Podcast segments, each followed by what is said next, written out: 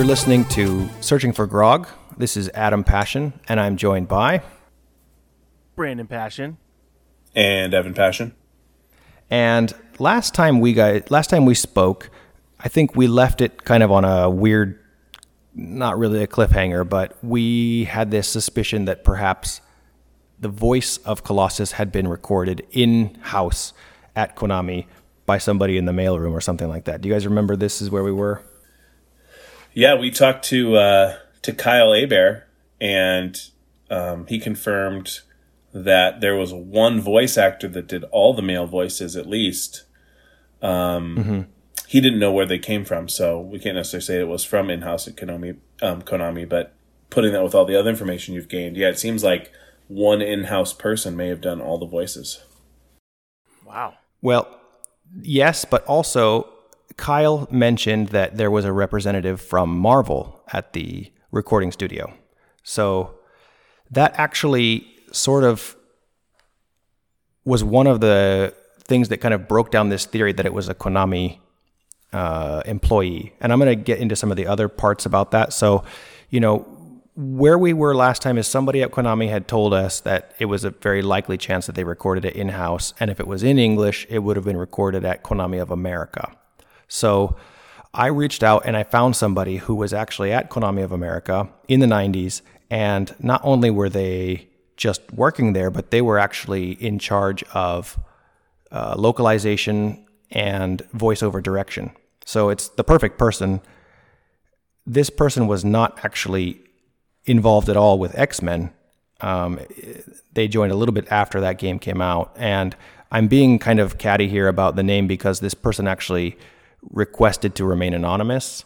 Um, and the reason being that everything that I'm about to tell you is mostly speculation because they weren't involved at all on the project, as I said. And also at that time, Konami was so divided. Like if you were in console, you were in console. If you were in arcade, that's all you did. And all the different sectors of the company were were totally independent of each other. So there's no way to verify all of this stuff. All I have is what he or she told me based on their own experience. So that's just kind of my caveat going forward here. Interesting. Okay. Have a. Are you going to have a code name moving forward right now for, for that this person? Yes, I'm going to call this person. Um, I'm going to call this person. he's for those of you uh, for those of you at home. He's looking around the room to look at objects. So prepare for Agent Clockwall. yeah, let's call it Agent Clockwall. so before before I even talked to Agent Clockwall, I um I had some kind of thinking on my own. So let's remember first of all that this game came out in a succession of games, right? It was kind of bookended with like Simpsons and TMNT and other kind of licensed properties at the time. And if you look at those games, Simpsons and Teenage Mutant Ninja Turtles in particular, they also don't have any voices credited at the end of the credit at the end of the game. And I think you guys will probably remember Evan, you know, when we when we went and played this game together, it actually uses the original voices from the TV show. It's or a very very like the spitting image of those voices.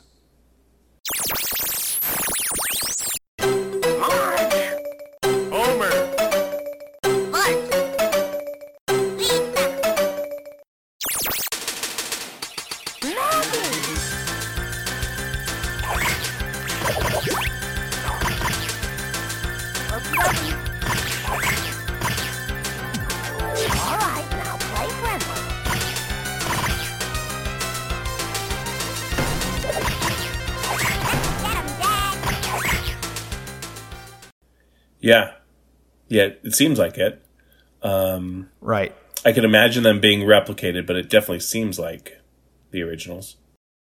Right, right. So yeah, I don't know if it was actually Nancy Cartwright and all those people, but um, the fact is they definitely used a voice actor.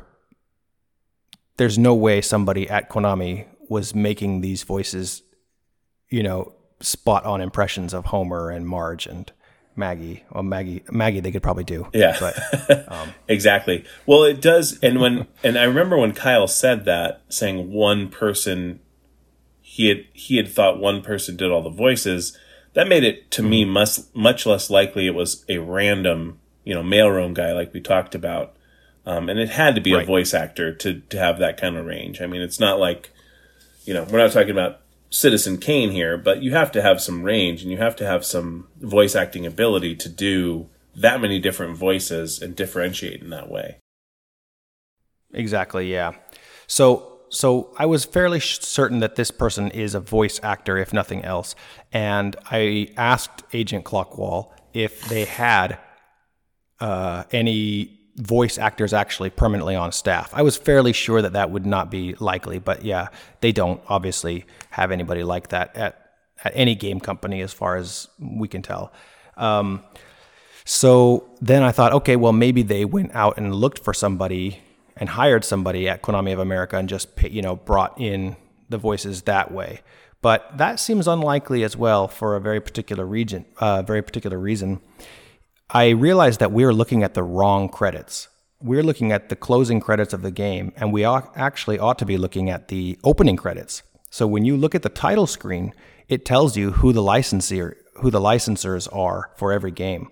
So when you start the Simpsons game, it says licensed by Fox, and when you start the Teenage Mutant Ninja Turtles game, it says licensed by Mirage Studios, and it even tells you if there's like a, a licensing company is below that. So where we really should have been looking is Marvel Entertainment Group because those are the licensors who actually held all of the property, you know, all the licenses for the X-Men, their voices and their you know distinctive likenesses. And that's the thing that I think uh, Agent Clockwall was really adamant about is that the licensor would never have allowed them to record in house. You know, like if they were like, "Oh, here's this hot property, and you guys just paid ten thousand dollars for the license to make video games, but we want to save a little bit of money by recording this in house." That's like an absurd premise already. Yeah. Yeah, that Yeah, it makes sense when you think about it that way. Yeah, and the licensor would never be like, "Okay, I guess if that works for you guys," you know. They're like, "No." Yeah.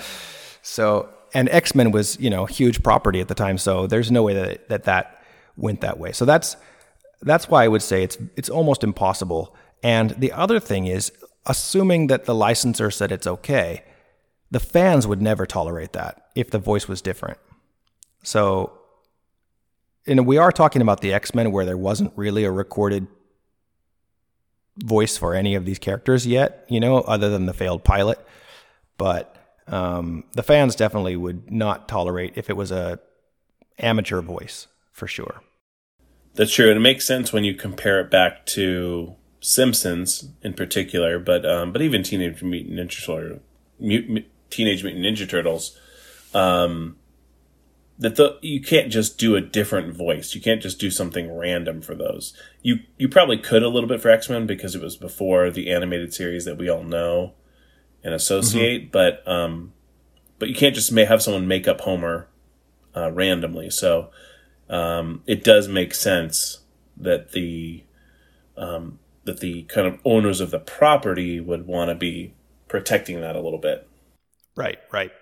So it turns out that's kind of the way things were normally done back then and even now is the licensor would hand over a whole set of assets to the developer and say, here's what we want the characters to look like, here are the character sheets and style guides, and here's what we want them to sound like, and they would give you recorded audio at that point. So that's probably what happened. And um, I, I think that the only question that I have in that case is why is the English the way it is? Because if Marvel collected all the assets in the US and gave it to Konami, I don't know why Magneto would say, Welcome to die. Um, that's still kind of a question. The only thing that I can think is that maybe he didn't originally say Welcome to die and they cut it because you can definitely hear the audio being chopped up when you're fighting Magneto at the end. He's like, X chicken, die, die, X, die, die. You know, and they kind of cut the audio back and forth.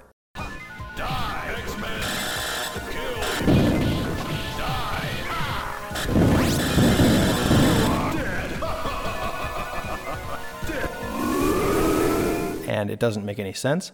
So it could be that it was a longer line or a different line and it got cut in a weird way. I don't know. I could see that. I could see welcome to blank, prepare to die. And that was just too long. Um, but still, Yeah. but still, I can't imagine someone. I feel like if you were a native English speaker, speaker, you would just cut the welcome to blank Um, yeah. and not cut welcome to die. But Although, yeah, that's now that I think about it, yeah, that is everything about that is kind of weird, isn't it? Like, what else would he have been saying? Welcome to welcome the to place where you die. yeah, or yeah, what's whatever the name of the island is.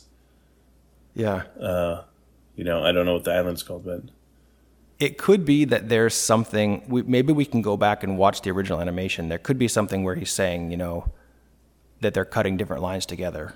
That that that I couldn't really. It's all speculation. But um, what I can say that is almost sure at this point is that it was not a Konami employee. Another thing that that uh, Agent Clockwall told me is that if a Konami if a Konami employee had recorded that, it would cause all kinds of complications later in the life cycle of this game because um, a voice recording you have performance rights and those are different than copyrights. And they're they're kind of irrevocable in a way. They don't really you know as long as you're alive you have the right to perform your original performances again. And so if they wanted to you know, after this person's like 60 years old, they retire from the company and they want to go out and make this game again, um, they have to find that person and get them to sign these documents and stuff. So that that's also another reason why it's very unlikely.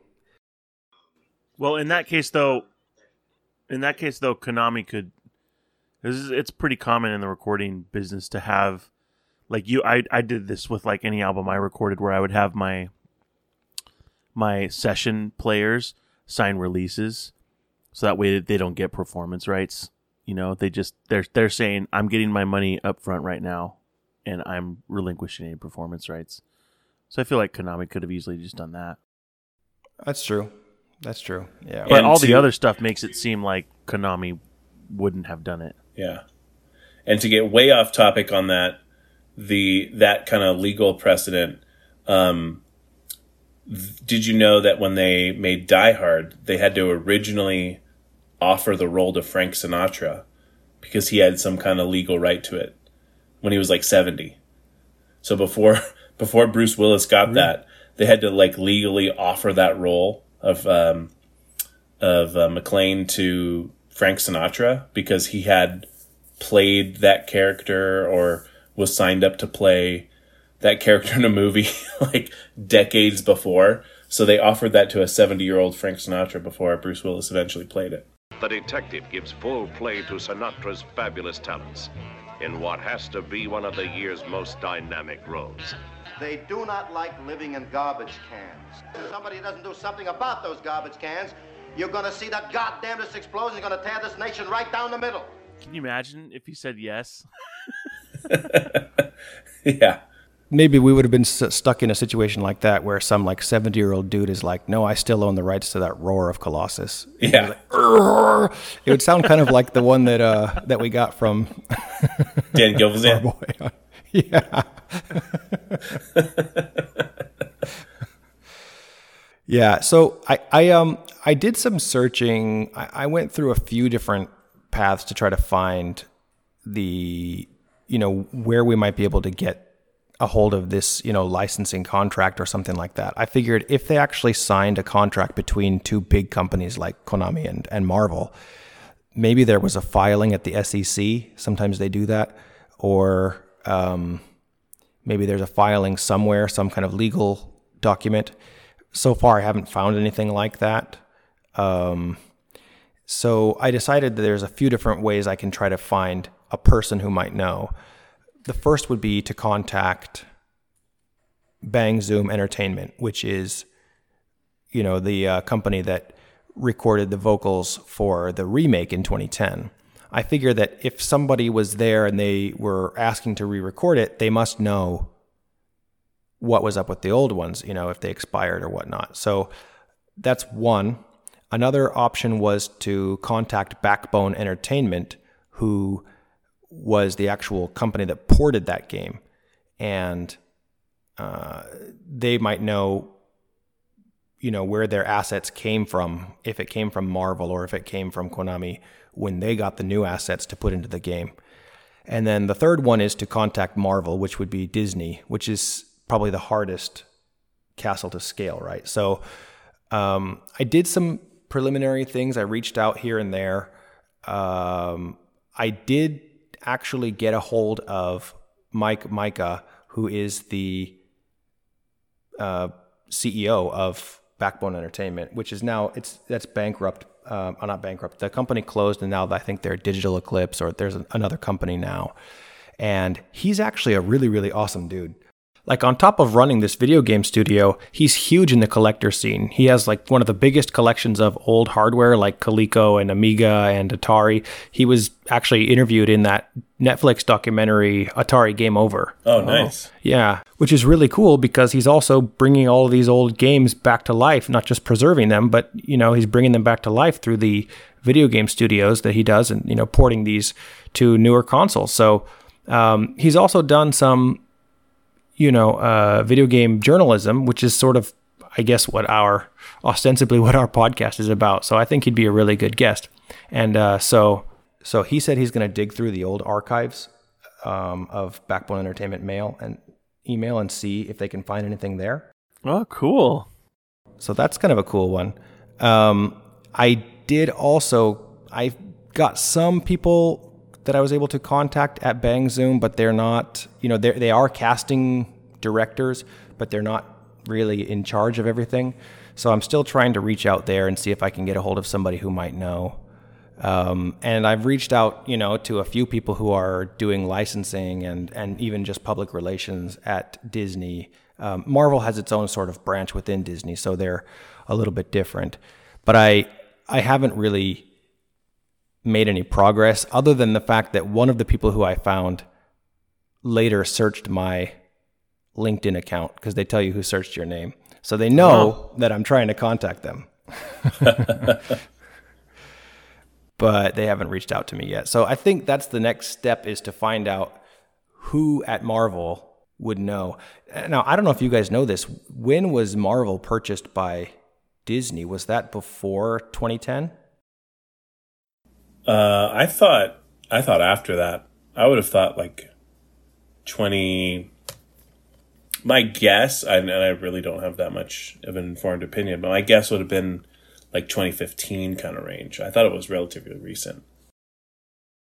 Yeah, I don't know. But I know that the I, I, I feel like the Avengers movie, the very first one, was under the Disney umbrella. I feel like, and that was in like 2008, I think. But yeah, I oh, really Brandon's Brandon's confirming. Yeah, it's you're you're pretty close.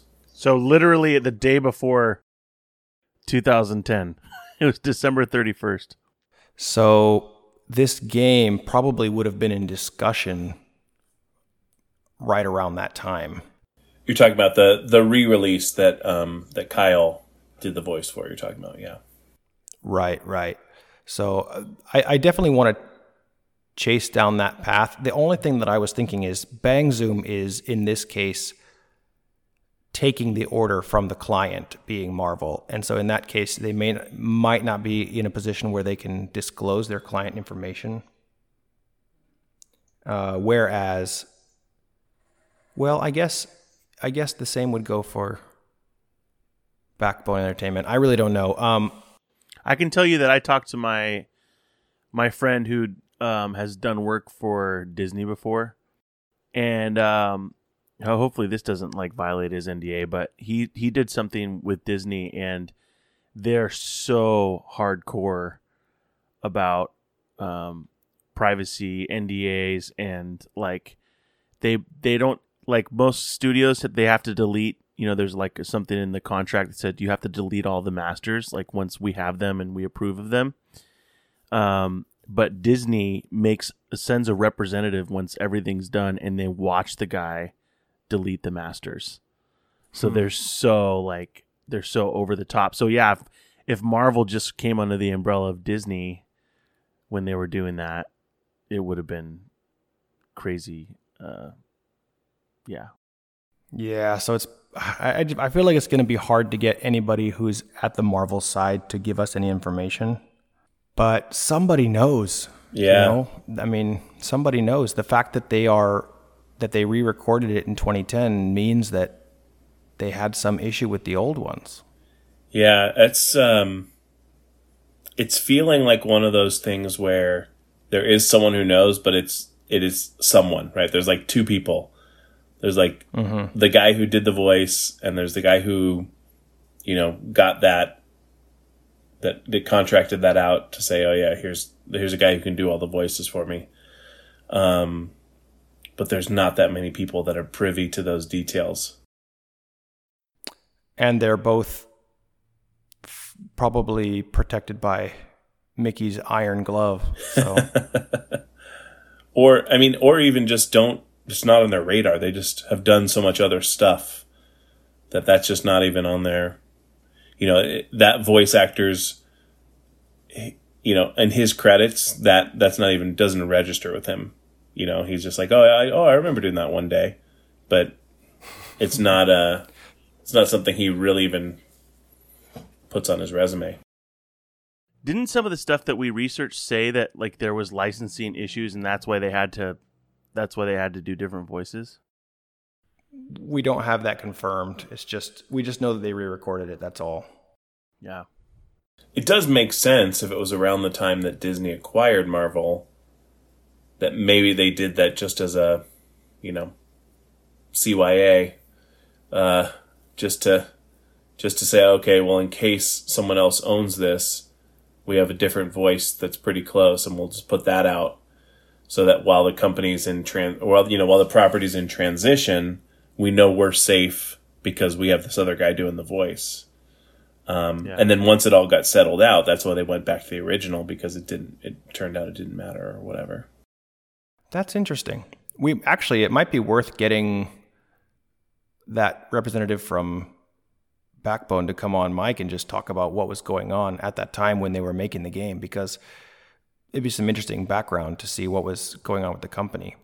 I know that Marvel has had a really crazy you know company history where they were bought by this group and then sold by that group and and you know they change their names all the time and you know so it would be you know in keeping with that where like these are owned by this group and these are owned by that group kind of thing you know? I mean I, just look at their movies. I think spider-man is still owned by sony partially and partially owned by disney. So it's you know Yeah, it's a it's a it's a kind of a wasp's nest or Do you think that guy would come on?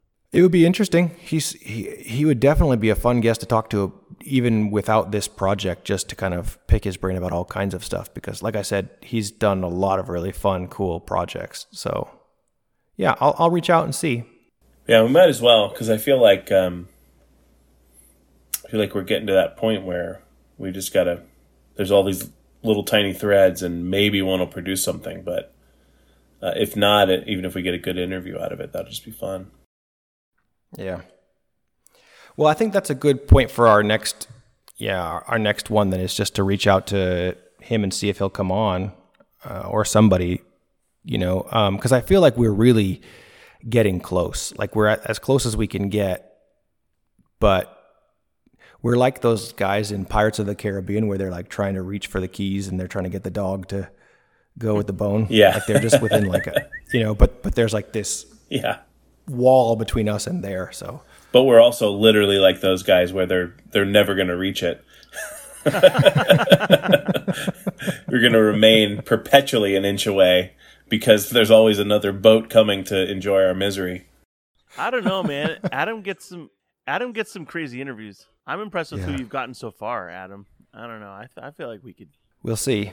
Yeah. We'll see. Yeah, and, and I think that's the fun of this. You know, having listened to season one and being a part of season two, the fun of it is who you guys talk to, right? And who Yeah, we, it's the who adventure, we've who yeah. we've gotten to speak to. I mean, the fact that we spoke to Kyle and he was such a great guest and twice. um, Yeah. You know, it's just fun. It, we knew going into that conversation he wasn't the voice we were actually looking for, but he's just a great guy to talk to. He has so much knowledge. He has so much to say about um, the industry and about podcasting. Um, that those kind of people, it's just great to hear their voices, um, whether they actually further us towards our goal, um, or if it's just a side quest. Right. Right. Like the dudes who own Pizza Barn. Yeah. What was that guy's name? Didn't didn't he have like the most fake burner name in the world? It was like Agent. It was Agent Clockwall because that's the that's that's the most fake name in the world. guys, I feel like people might be able to figure out who he is or she is from Agent Clockwall. It's a little bit too close to the real name. Bro, I wonder what um I wonder what the people from Bang Zoom thought when they looked at your Zoom uh, your your LinkedIn profile. They're like, "Why the hell is this guy contacting me?"